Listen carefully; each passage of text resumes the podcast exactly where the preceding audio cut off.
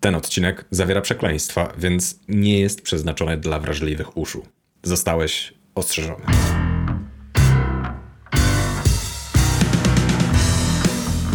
Cześć, nazywam się Michał Kasprzyk, a to jest Ekspresem do początku.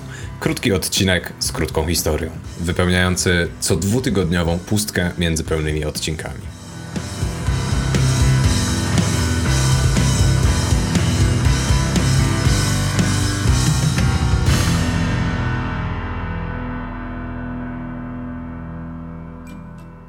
Są w języku polskim takie słowa, które mają wiele różnych znaczeń.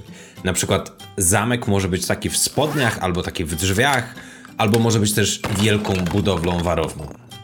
I takich słów jest dużo, a niektóre mają wiele więcej znaczeń.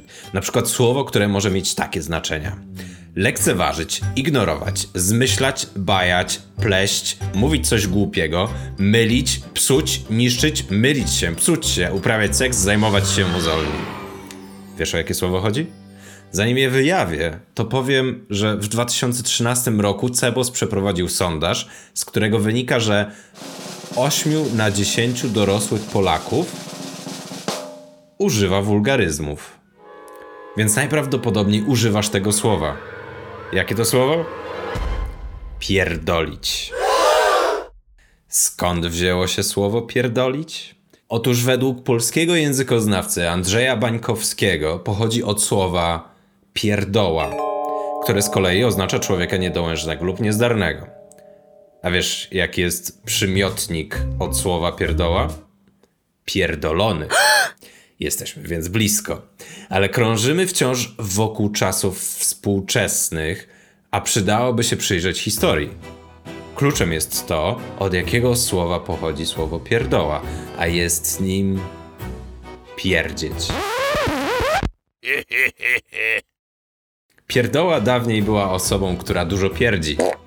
Czy zatem pierdolnąć w oryginale znaczyło walnąć wielkiego bąka? Tego nie wiem. Ale jest jeszcze coś. Bo jeszcze w XVIII wieku to słowo nie było wcale wulgarne, a na dowód językoznawcy podają cytat z listu Józefa Wybickiego. Tak, tego samego Wybickiego, który napisał hymn polski. W pewnym liście napisał on co ona pierdoli. W znaczeniu cóż za niestworzone rzeczy ona wygaduje. Kiedy zatem to słowo stało się przekleństwem? Tego dokładnie nie jestem w stanie określić, ale słowa stają się wulgaryzmami najczęściej przez kwestie kulturowe i społeczne. Jeśli ludzie zaczęli być urażeni, kiedy ktoś mówił, że pierdolą, to chcieli unikać tego rodzaju słownictwa. Innym powodem są nawiązania do tematów tabu, a pierdolić w znaczeniu uprawiać seks było właśnie takim tematem. I w sumie nie mam już nic więcej do powiedzenia, więc może po prostu skończę pierdolić.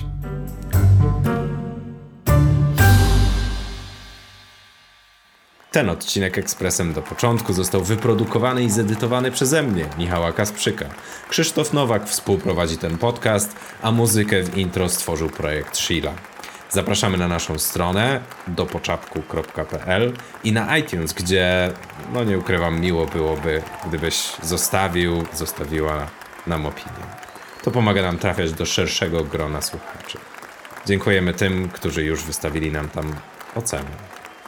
A tymczasem do usłyszenia za tydzień.